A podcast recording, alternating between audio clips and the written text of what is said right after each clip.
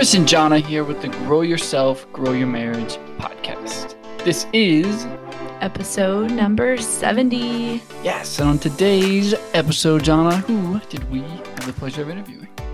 We got to interview gentle parenting coach Megan Jackson. Yeah, so Megan owns Joyful Mud Puddles, where she runs a podcast, a blog, and is very active on social media in addition to her own coaching program. And she has three little people herself, so she, I would say, knows what she's doing. Yeah, she definitely does. And on this episode, guys, you'll hear a lot of live coaching with our particular situation. And, I mean, wouldn't you say we experienced a transformation on this episode? Yeah, I'm pretty sure that if you're listening close enough, you will hear the actual like aha moments or the light bulbs that went off in our heads. And honestly, I got a little bit emotional because she helped me. No, you don't say. Shut up, Chris. She helped me actually break some limiting beliefs that I have in my parenting because, as we all know, being a mom, being a dad, being a parent is hard and we beat ourselves up. But I really feel like the advice she's given us has already transformed some of the ways that we parent. Absolutely. So, hey guys, excited for you to listen to this interview. And without further ado, here's Megan Jackson. Megan Jackson, welcome to the Grow Yourself, Grow Your Marriage podcast. Thank you so much, Megan. For having me.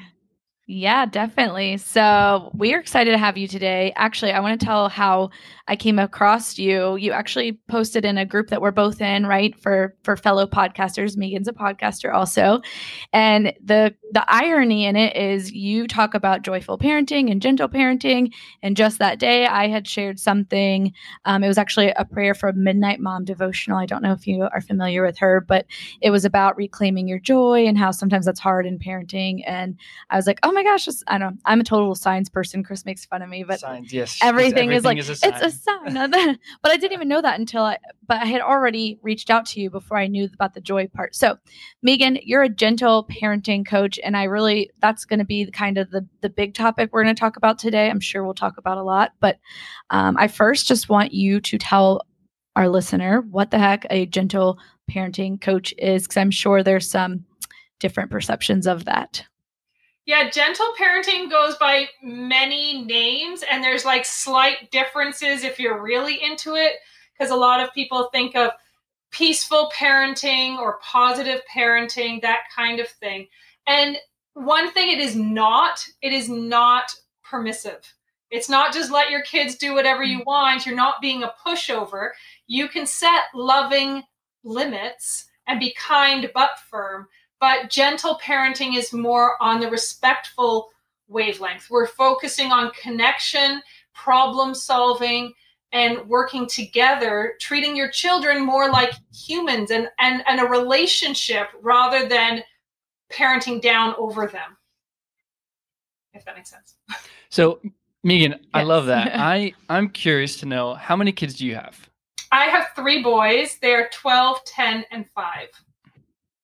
Gotcha. So this may be perfect. So I know if you have a 12, 10, and a 5-year-old, you probably on a daily basis have to practice this, right? All day, all the time. All day, all the time, right? So could you, I'm going to put you on the spot here. Could you give me and Jana an example, and our listeners, of maybe one of your most recent ways of showing gentle parenting? Yes, because it happened today. So a lot of that goes into the problem-solving side of things. You know, as parents, we set limits, we know what we want, and we say, okay, this is how it's going to be. And I have a choice when my child doesn't do what I want. I can either enforce it and, you know, then start disciplining and punishing, or I can say, take a step back and say, okay, what's the bigger picture? Why didn't they? And what are we going to do about it? So I had said my youngest has been struggling a little with too much dairy, too much sugar that his body really can't handle. And he woke up asking for hot chocolate and then it was juice and pancakes. And I'd said, no, that you can't handle that. And he came back and said, oh, I said, okay, look, I'll compromise. You can have pancakes or juice, but I really don't think you should have both. And then he says, What if I have one pancake and a small juice? Oh, he's so much like our oldest. Oh my gosh, that sounds like our 5-year-old to a T. Yeah, so, I have my choice. I can power over him and say, no, this is what I said. You have to do what I say. Or I can think and say, that was a reasonably well thought out compromise. And we went with that. But then later, right after he'd finished, of course, he asked for more because he's 5 and it was delicious. And that's when I said, we had an agreement. I love you, but no, this is what we agreed on. We're going to hold to that. Let's go do something else. Or what else can I get you to eat? So I still held my limits, but I'm willing to work with my kids. Okay. I love that. And that's giving me thoughts because that literally does sound like our 5-year-old. Now our 5-year-old is our oldest, but she is definitely not one to just hear no and then not come back with some kind of a negotiation. So I like that you allowed the compromise, because I think a lot of us were raised with, no, the answer is no, because I said so, because I'm the parent and that's why. And there has been something about that to me for a while now that has not felt right. Yeah, I agree. I think that the more I am trying to study parenting and just trying to improve my parenting, I have realized one of the biggest points that I heard you make, even on a recent podcast I listened to of yours, Megan, was that we are trying so hard to fix our kids' behavior when we're not focusing on how we're handling them and how truthfully, like they have very similar needs as kids as we do as adults, just in a different way. Yeah, we all basically as humans have these core basic needs. And when our needs are either met or unmet, that's going to give rise to whatever feelings, and our feelings then show in actions. And little kids and some adults too don't know what behavior is appropriate. And so they're just acting on their feelings. And then but we're all just human. And we forget about that sometimes when we look at kids. We just think of them as these empty vessels or sponges, and we're supposed to fill them up. Yes. Oh my gosh. That's good. That is pretty good. So I'm going to steal some gentle parenting coaching from you right now. Is that okay? Go for it. All right. So right before this podcast, we have a little second office that we made downstairs, and our girls had ripped up some paper shreds all over the office. And of course, kids love to create the mess, but they don't want to. Let me just say, it's actually our homeschooling room too, though. Okay. So they know their stuff's in there. Okay. We just made it though. So so it's kind of confusing to them. But anyway, so the point is, we all know if we have kids love to make the mess, but not necessarily clean it up. So I'm trying to get them to clean the mess up, and, it's just very lackadaisical, really not feeling like it, kind of moping along. And I realized that they were so unwilling to clean up the mess that my initial reaction maybe wasn't super gentle. My initial reaction was, well, look, if you don't clean this up, then you guys can't come in here anymore. And I started to get like a little bit upset, but then I knew I was going to be on this podcast in just a few minutes. And so I was like, how could I handle this a little better? So how would you handle a situation like that where you're trying to get your kid to clean up a mess and they're really not into it, but morally they should understand, look, you make a mess, you clean it up. But you also don't want to enforce, like, I am powerful, you can no longer come in this room anymore. I don't know. What do you think? That is a great question, and it comes up often, the whole cleaning up toys. And again, it really depends on the age. So for younger kids, I would bring in some playfulness and really help ease the tension. So make it more of a game or fun, and say, hey, let's try, play basketball and throw the paper into the garbage can, or, let's be snow blowers and suck up all the paper bits. And so add some of that joking playfulness, a lot of hugs and giggles, make it more fun to clean up. But as they do get older, having those conversations around, respecting the space is appropriate, and it's okay to do that. But like you said, you have to check your tone. So that's more of a, hey, I've noticed that this room's always a mess. Let's have a family meeting. That's where that would take place. And again, if they're older, have problem solving. Wow, the room's a mess, and I have a podcast right now. How can we work together to clean this up? and they might come up with a fun idea on their own. And if they don't, you can suggest some ways. So it's okay to, like you had, to tell them why they need to clean up. But yeah, definitely you don't want to come at it in an angry kind of way. I think that's important because I feel like as a parent, so ours are 5, 3, 2, and then 3 months. So all of ours are little. And I feel this pressure sometimes, like when they do things they're not supposed to do, like I'm supposed to make them good human beings right now. And like, I've got to do it all now, teach them everything now. And that kind of, just that little sentence you said a few minutes ago was like, almost like I could take that pressure off of my shoulders and remind myself that I've got lots of years still with them to teach them the important things at the appropriate times. Because I know I'll get aggravated with them. I'm like, why don't you understand that you have to clean up the mess you made? I don't understand. But in the same breath, I have a question for the listener who's like, okay, I also have a lot of kids. Actually, let's be real. It's me. I have a question for me. I want to be playful and do those things, but I also maybe have a crying, hungry baby, or I got to switch over dinner or whatever. And the second that I'm not standing there with them, they take advantage of that. And, you know, they'll go and just forget. I'm using air quotes. They'll forget that the mess is there, or maybe they really do forget. And I just don't realize their ages. And that's where reality sets in. These are all great philosophical, nice to say that you're going to be playful, but then reality hits and you have a screaming baby and dinner's burning and you're human. And that's where your whole podcast comes in. You got to work on you. What can you handle in the moment? What is the major priority right now? Handle that. Take a deep breath. So they made a mess. They're kids. They're going to forget. Go back to it in a minute. Deal with the screaming baby. Turn off the dinner. Then go back and work on it then, because that's part of, like, we got to be real here. You can't have magically a 2-year-old and a 5-year-old cleaning up a mess while you're out dealing with something. So for me personally, in my parent coaching, I'm a little more on the realistic side. Throwing in a lot of philosophy. That's nice. No, that's helpful, because I do think that I've probably been scarred from some things I see on different forms of social media with parenting magic. And yeah, well, if you just do this, then your kids will do that. And, you know, you're a screw up if you can't balance it all and do it all perfectly and look good while doing it. And you know what I mean? Like, I think that it's just hard. It is hard. Being a mom's hard. It is. Well, being a parent in general is really hard, yes. Right?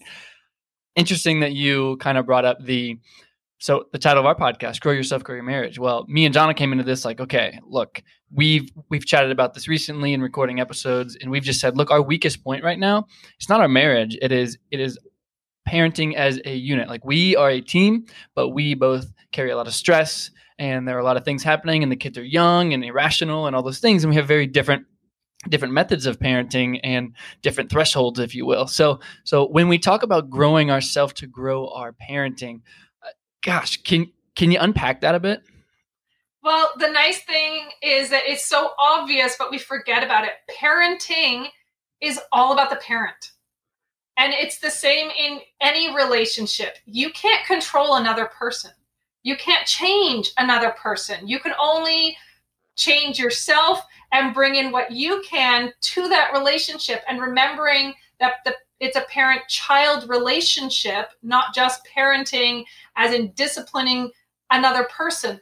So you can have all these great techniques and strategies, but it's like you're climbing an uphill battle when you're trying to implement them without the relationship piece. And that's where you really need to focus on that. That side of the parent-child relationship, that's really important, but what you are bringing to it is going to make the biggest difference. So you need to work on yourself first, and that might even be reparenting yourself while still parenting, because there's no pause button in life. We don't get to hit pause, fix yourself, and then keep going. But you can reparent yourself if you don't love. If you want to parent in a different way than you were raised, it is possible, but you got to put in that effort and want to do the work.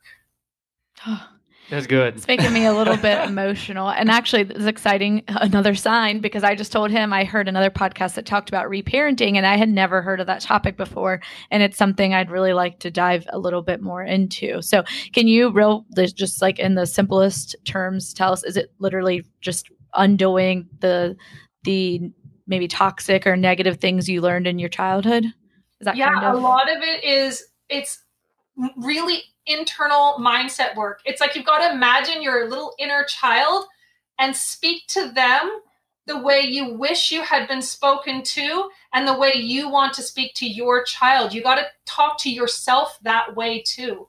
There's no sense beating yourself up, shaming yourself, blaming yourself, and then trying to be all kind and gentle to your little child in front of you. You really have to treat yourself in that same way. And it's all in your mindset and what you're telling yourself. So we all have these what we believe about ourselves.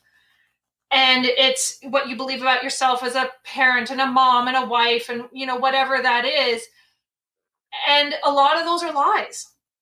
They're limiting beliefs. We all have them around money and finances, whatever it is. So whatever you believed as yourself about you as a kid and what you think about parenting, write it down and look at it objectively and like, is this true? Is that really helping me grow? Because chances are there's a lot of things that are holding you back, and you could look, it's really a lot better if you can write a new list about who you really want to be. Where do you want, what's your ideal? What are you going for? And cancel out all those lies you've been telling yourself. And you can use quotes, you can use scripture verses, whatever it is that you can find to counteract, and then start telling yourself these truths. It's like those positive affirmations and everything. They really do work. It's reprogramming your brain, telling yourself new truths, and talking to yourself a lot. That's good. That's good. I love it. It's all very good. Yes.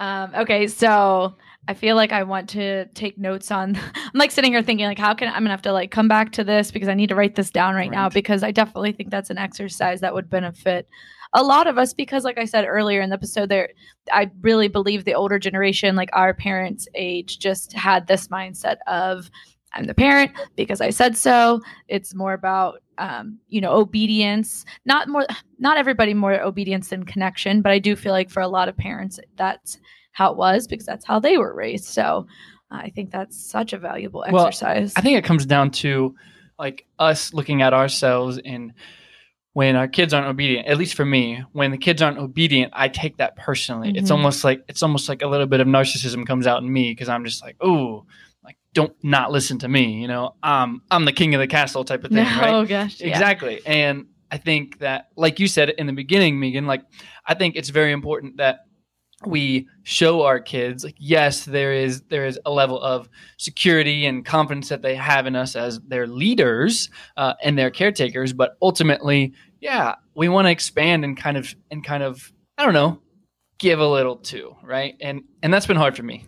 Can you speak to that, Megan, as a gentle parenting coach, the whole idea of obedience and it being, you know, I think you said it in one of your episodes, it being more about us and our ego or our own, like we feel like we're failing as a parent if our kids disobey.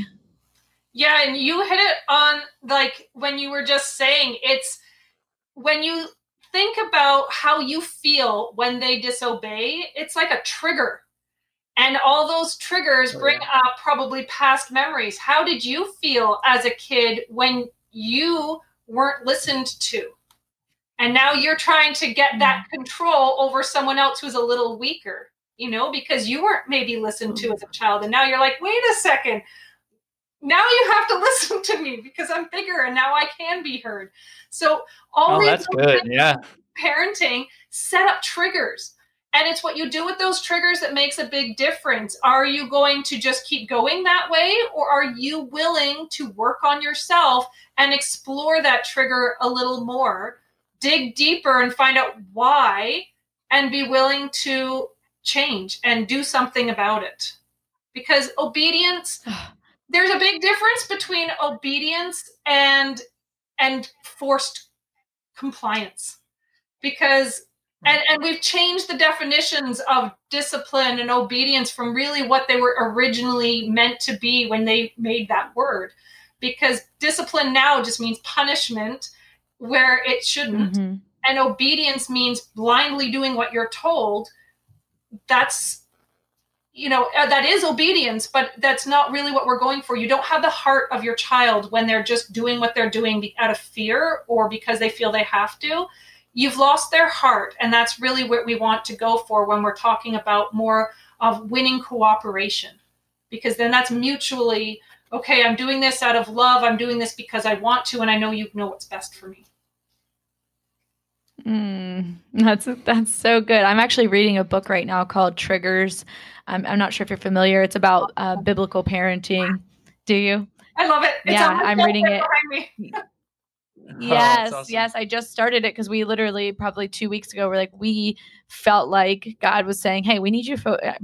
I need you to focus on your family right now. You guys aren't happy. Like you're in this cycle of parenting. It's just not working. Like I'm trying different things. He's trying different things, but it's not working in the sense of, so that just reminded me, our 5-year-old, she is demanding attention. And you just struck something with me because I'm realizing it's because she's not listened to as much, at least as much as she would like to be, because we have been so stressed and so busy. She's got 3 younger siblings. And so we put her off a lot. And so I feel this sense of, I feel sad. I feel like I see the anger that she's showing her sisters right now in the triggers that I've had from not being listened to, and I'm passing it down. So this is actually one of my questions on the list is if we already are at that point where maybe, I don't want to say damage, but I don't know how else to describe it. The damage is done. Is there a way to undo that and kind of, because like I try to get down in her face and gently talk to her, and I try to make separate time for her and stuff. And I just feel like it never is enough. And then I feel triggered and frustrated because what I'm doing isn't working. Does that make sense? Yes, it totally makes sense. The thing you have to remember though, is the difference between gentle parenting and peaceful parenting versus traditional parenting is that those have the quick fix, the timeout, the spanking, the whatever you're doing, the rewards. That's a quick fix. That's the Band-Aid solution. So you get that immediate reaction that we are all craving, but you're building up this long-term sort of damage, right? That now you're having these adults that need reparenting. Whereas if you're working on gentle parenting, it feels slower, it feels harder, but you're working on that long-term goal the whole time so that as time goes on, it will change, and it will always be a bit hard, but it should get a bit better because you're focusing on your end goals. So you haven't done permanent damage. It just takes consistency and time and realizing, and a lot of empathy for both of you, because she is needing that attention. Their behavior always is communication. And they're telling you something, and parents have to be detectives trying to find out what was the reason that they were trying to do this. And you did a great job of figuring out, why was she acting like this? Well, because we're busy and we're stressed. And now you can work on steps to change that. You just have to be consistent with it. Yeah, some of the steps we've taken lately is, actually it was funny, the other day we had planned on recording a podcast, and we came in the office and the girls were like, okay, we're going to be out here while you guys record a podcast. They've gotten good at that.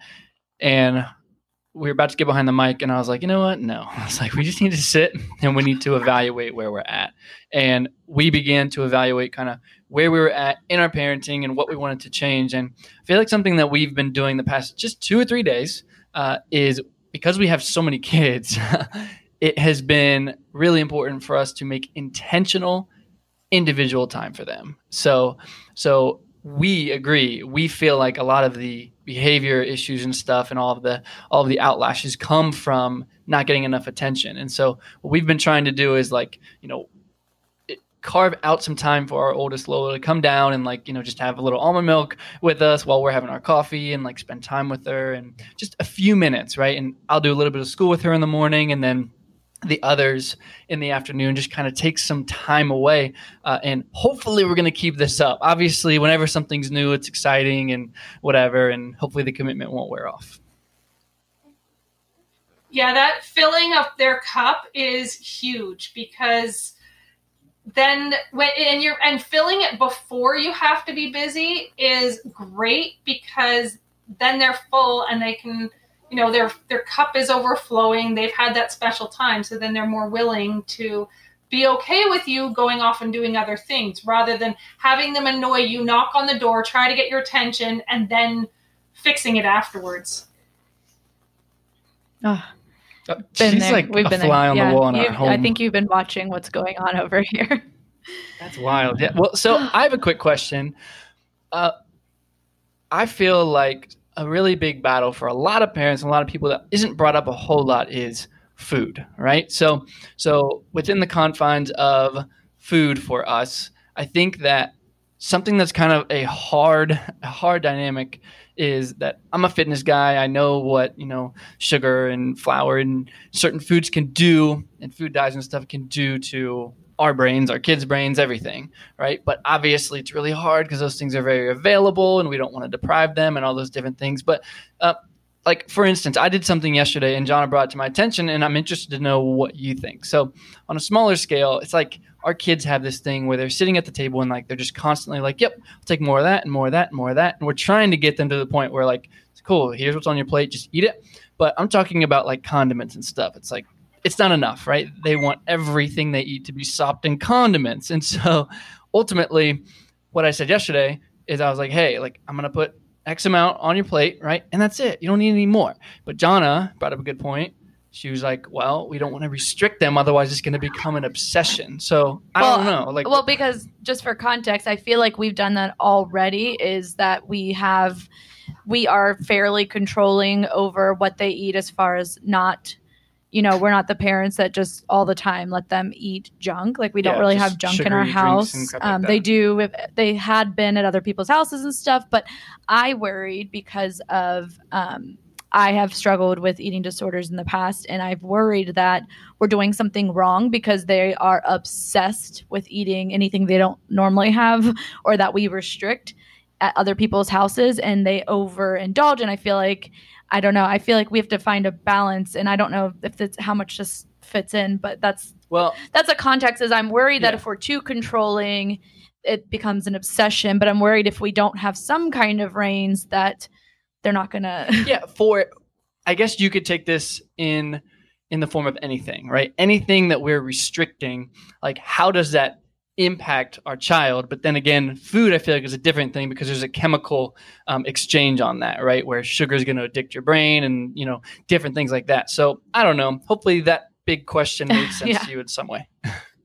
I think it's going to be a constant conversation, because as they get older, then you need to let loose a little more.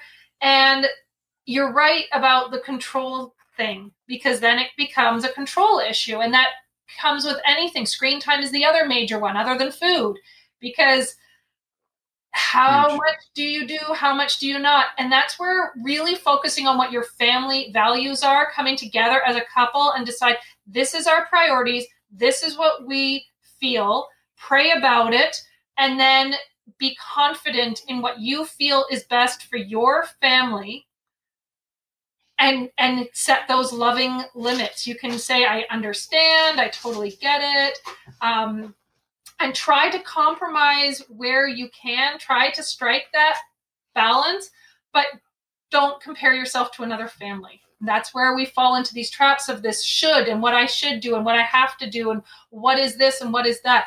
You make the decision that you feel is best for your family. Go from there until you feel that it needs to change, and then adjust as necessary. And that's the best you can do.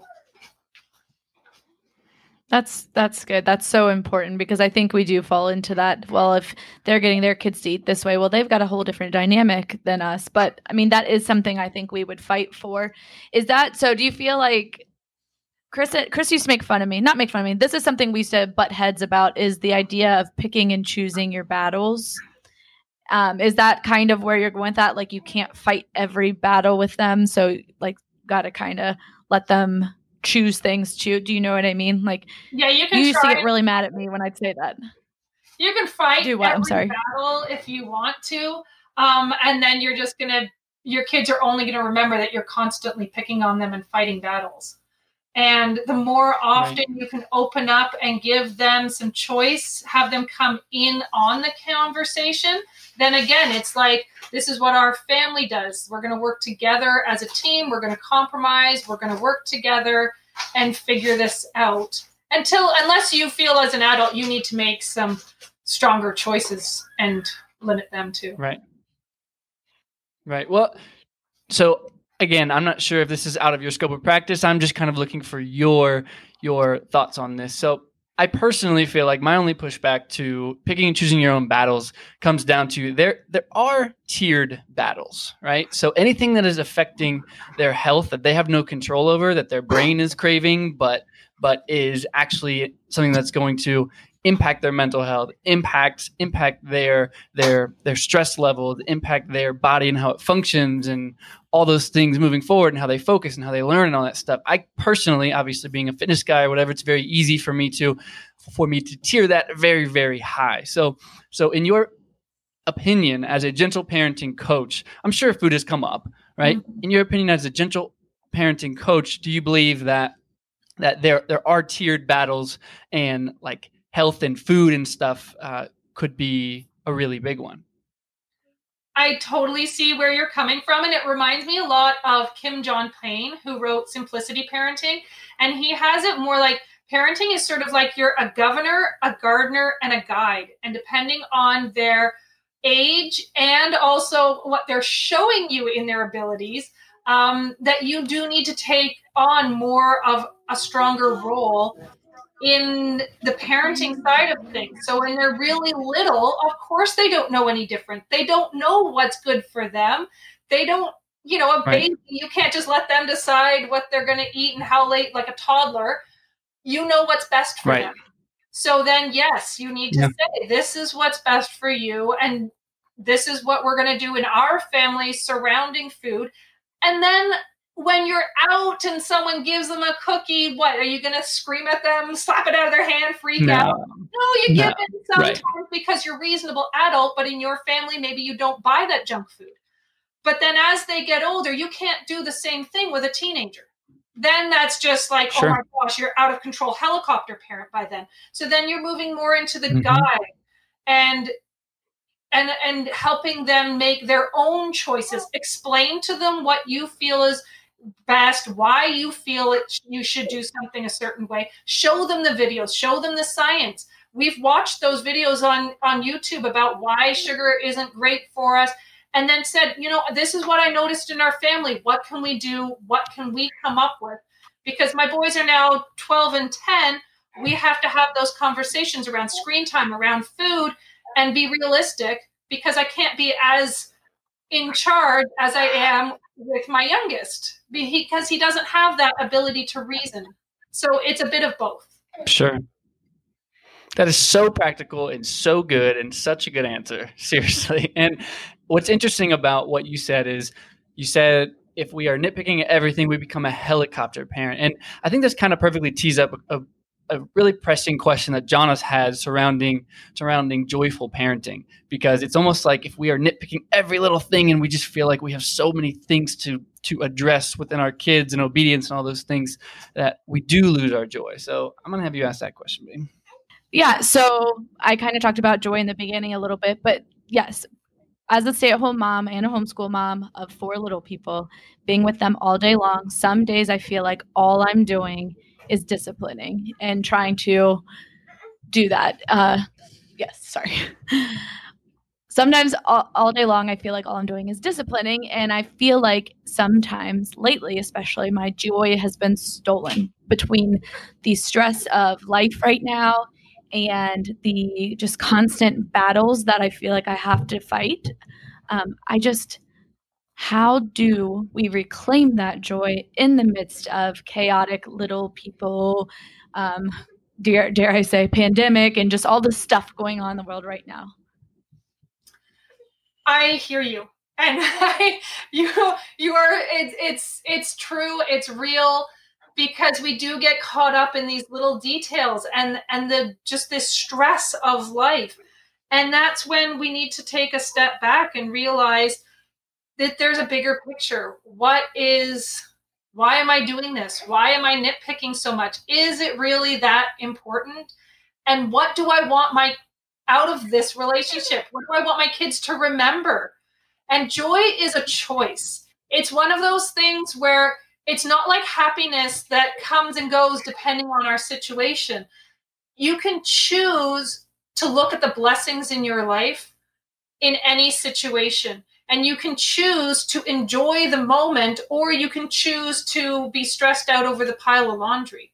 You gotta let it go and pick what your main goal is for the day. And so if you're always worried about catching them every time they do something wrong and making sure they're doing this and making sure, and it's like this long laundry list of all the little things, that reminds me of like the Pharisees in the Bible, and they had like this list of all these millions of rules. And it's like, that's not the point. The point is love one another. So just enjoy being together. Sure, they might have done something wrong, and you don't want to let it go every time. But right now, in this moment, what am I going to choose?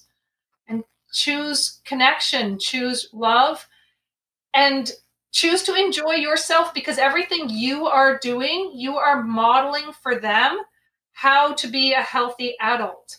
And if you are always stressed out and picking on everything and depleted and not caring for yourself, well, you're going to bring all that baggage to the relationship, and it's just going to be miserable.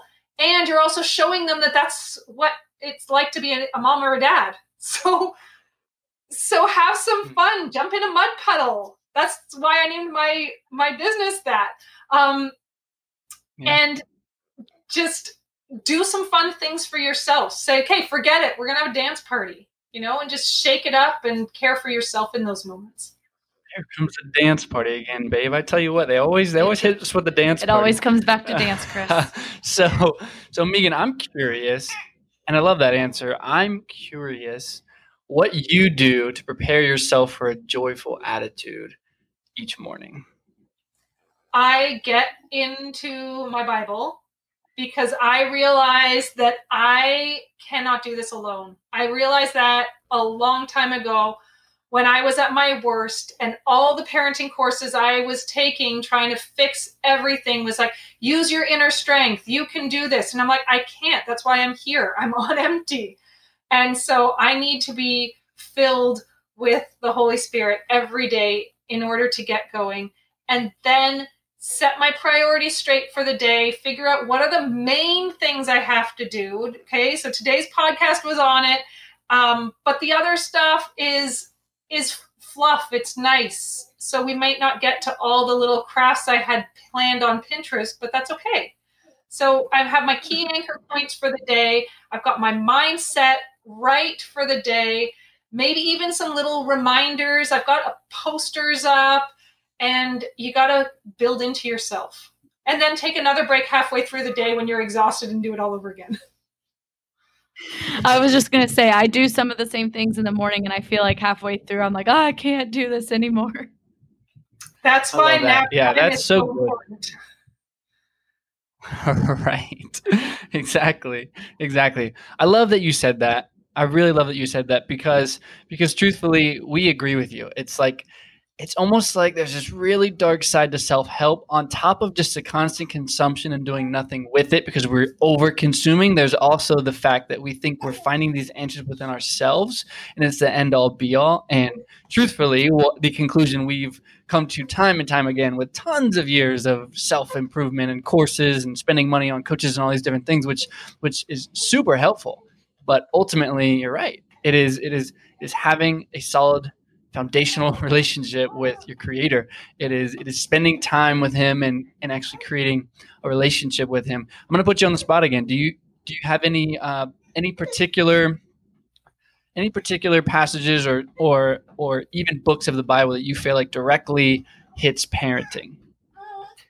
Yes. The fruits of the spirit is like my go-to, because that's who I want to be. I want to be love, joy, peace, patience, kindness, goodness, faithfulness, gentleness, and self-control. I mean, that's like that whole section there around it is like your little pep talk for parenting every time. So yeah. Galatians and Ephesians seem to be like where I always end up. Nice. I like that. Good. Oh, I thought you had a question. No, you're good. Gosh, this has been really, really great. Do you have any other questions for Megan before I ask the all-time important question? Well, I mean, it's loaded, but I kind of want you to sell gentle parenting to the person who's like, okay, I hear this. So are you telling me, like, what is it not? So it's not spanking. Are you saying no timeouts, no discipline? What is it not, or what is it? Do you know? Does that make sense? Yes, it totally makes sense. In my mind, gentle parenting is respectful, treating others the way you would want to be treated, working on the relationship and connection, and working towards problem solving and working together as much as possible, knowing that you are the guide, you are in charge, but you aren't always power over and telling them what to do all the time. If at all possible, and it's harder some days than others to wrap my head around this, but it isn't the punishment, because love drives out all fear, and fear gives way to punishment. And so it isn't about punishing your kids when they're doing wrong. You can have consequences, natural ones happen, but that's more of like, we agreed on this and you didn't keep to your agreement, or the next activity happens when the first one is finished. So then those aren't punishments. Those are just natural ways of, that's what's going to happen in life, but you're not purposely going out of your way to make it. Like, we always think you have to make things worse for a kid, make a kid feel blamed and shamed and terrible, and they're magically going to do good. It's like warped, but that's the way traditional parenting is. You want to build up another person, encourage them, help them to feel better, help them to know better, give them the practical tools, teach them how to deal and cope better, and then they'll do better. So you're really focusing with the end in mind. I wish I would have been taught this 5 years ago, because that brings me to something I saw the other day but recently, that really convicted me, because it was like, you know, do you do better? If you do something wrong, do you suddenly do better and thrive if somebody yells at you and goes and tells you to isolate yourself? And that really hit me, because I just thought timeout was a better alternative to spanking, because even though I was spanked, like, I've felt conviction over spanking, and I'm sure we'll get somebody who pushes back on that, but I have. And but we're still not sold on that as a collective. Yeah, unit, we aren't. Yeah, well, this is why you listen to the gentle parent coach. Right. But the timeout thing, it made sense to me. They're like, hey, do you learn your lesson when you just go get put on isolation rather than working through what maybe you did wrong? Same with, you know, prison. A lot of those guys and gals don't do better just because they were isolated. They do better because they were rehabilitated. And that really convicted me. Well, so let me ask about the spanking things. Obviously, you're the expert here, so you say what you think. But I believe that from a practical perspective, and many of the things you've shared with us today has been very practical and very helpful. From a practical perspective, let's take the prisoner for example, right? So if someone robs a bank and you put them on house arrest for 90 days or whatever, right? Like, they might rob a bank again, right? But if you put them in jail where they don't want to be and they're isolated and they're away, it creates... there's a synapse that's created in their brain, like, oh boy, I'm not going to do that again. So that may be a lot of prisoners reoffend if they're not. But reoffense also comes from conditioning and right. how they grew up and stuff like that. But my question is, so for me, the bottom line is this: whether it's the right strategy or not, the kids listen to me 10 times more than they listen to Jonna.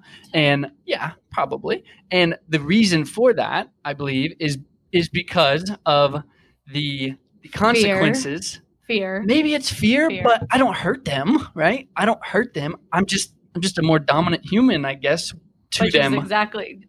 You're going to listen back to this and you're going to hear what you're saying. You're like, Oh, crap, I didn't listen. Well, right. And that's on her. Well, I get that. But I guess my question to you is for someone like me who honestly wouldn't have had this conversation 5 years ago, I'd have been like, oh, that's snowflake parenting. I just would have labeled it truthfully. Okay. Yeah. And I know someone's got to be thinking it. So that's why I'm bringing it up. But for someone like me, even when it comes to like spanking and stuff, it's like, well, doesn't there have to be a pretty harsh offense? So they're like, oh, shoot, not going to do that again. I love that you're asking these hard questions because everyone glosses over it and no one actually is willing to talk about it. So yes, it does work. Yes, that is true. They're like, oh, I didn't like that. So that, but we're not talking about dogs. We're talking about people. And fair. So I'm going to ask you, and don't take this too hard, in with the kids, who do they have more meltdowns with and who do they go to when they have more problems? Are they opening up to you more or are they opening up to mom more? Because they might do what you ask, but then they might have a meltdown with mom because she's their safe place. And she's the one that they might feel that they can open up to more. And then as they're teenagers, well, I'm going to get in trouble with dad. So I'm not going to tell him that I did something wrong. And so yes, it works for the short term, but the punishments aren't and they're not working on the long-term relationship. Would you go, if you got in trouble when you were a teenager, would you go to the person who's you're going to get in trouble and punished with? You're going to keep that to yourself. You're going to go to your friends. You're going to go somewhere else, and you're not going to be as open. So that's sort of how spanking isn't really all that helpful. No, that's super good. I want to be really clear. We have not planned and spanked our kids. Oh no, I get what you mean. Throwing it out there due to yeah. I feel like personally, the times I felt like a spanking was warranted was like if they're about to run into the street. It's like, whoa, I want to create an association with that holy crap, wow, oh my gosh, never do that. So for me, I think it's more like super extreme safety things, like super crazy, like don't touch the stove while it's on hot. Well, yeah, but not just spanking, but even I think yelling and fear-based parenting, I'm thinking is what you're saying, right? Right. Yeah, because it is true. Fear-based parenting doesn't lead to anywhere. The shocking, try to keep them safe thing, just your expression, if you don't overdo it all the time on commands and shouting, then they know that was important. Even just the look on your face, if that's not the face you give them all the time, that's enough to let them know that, wow, that was important. So you got to really kind of watch your tone that you're not using those commands and using that yelling as a regular thing, because then they tune you out and you have to go even more extreme for them to know that it was important. But if you are generally calm and you're like, oh my gosh, then they're like, oh my gosh, that must have been important because it was important to you. Good. Yeah, no, that's really, really good. And it definitely offers me a different perspective. And I definitely appreciate that. My question would be, when are we towing the line between gentle parenting and our kids are going to be snowflakes? I always say snowflakes. It's just something I've always said. I don't know why.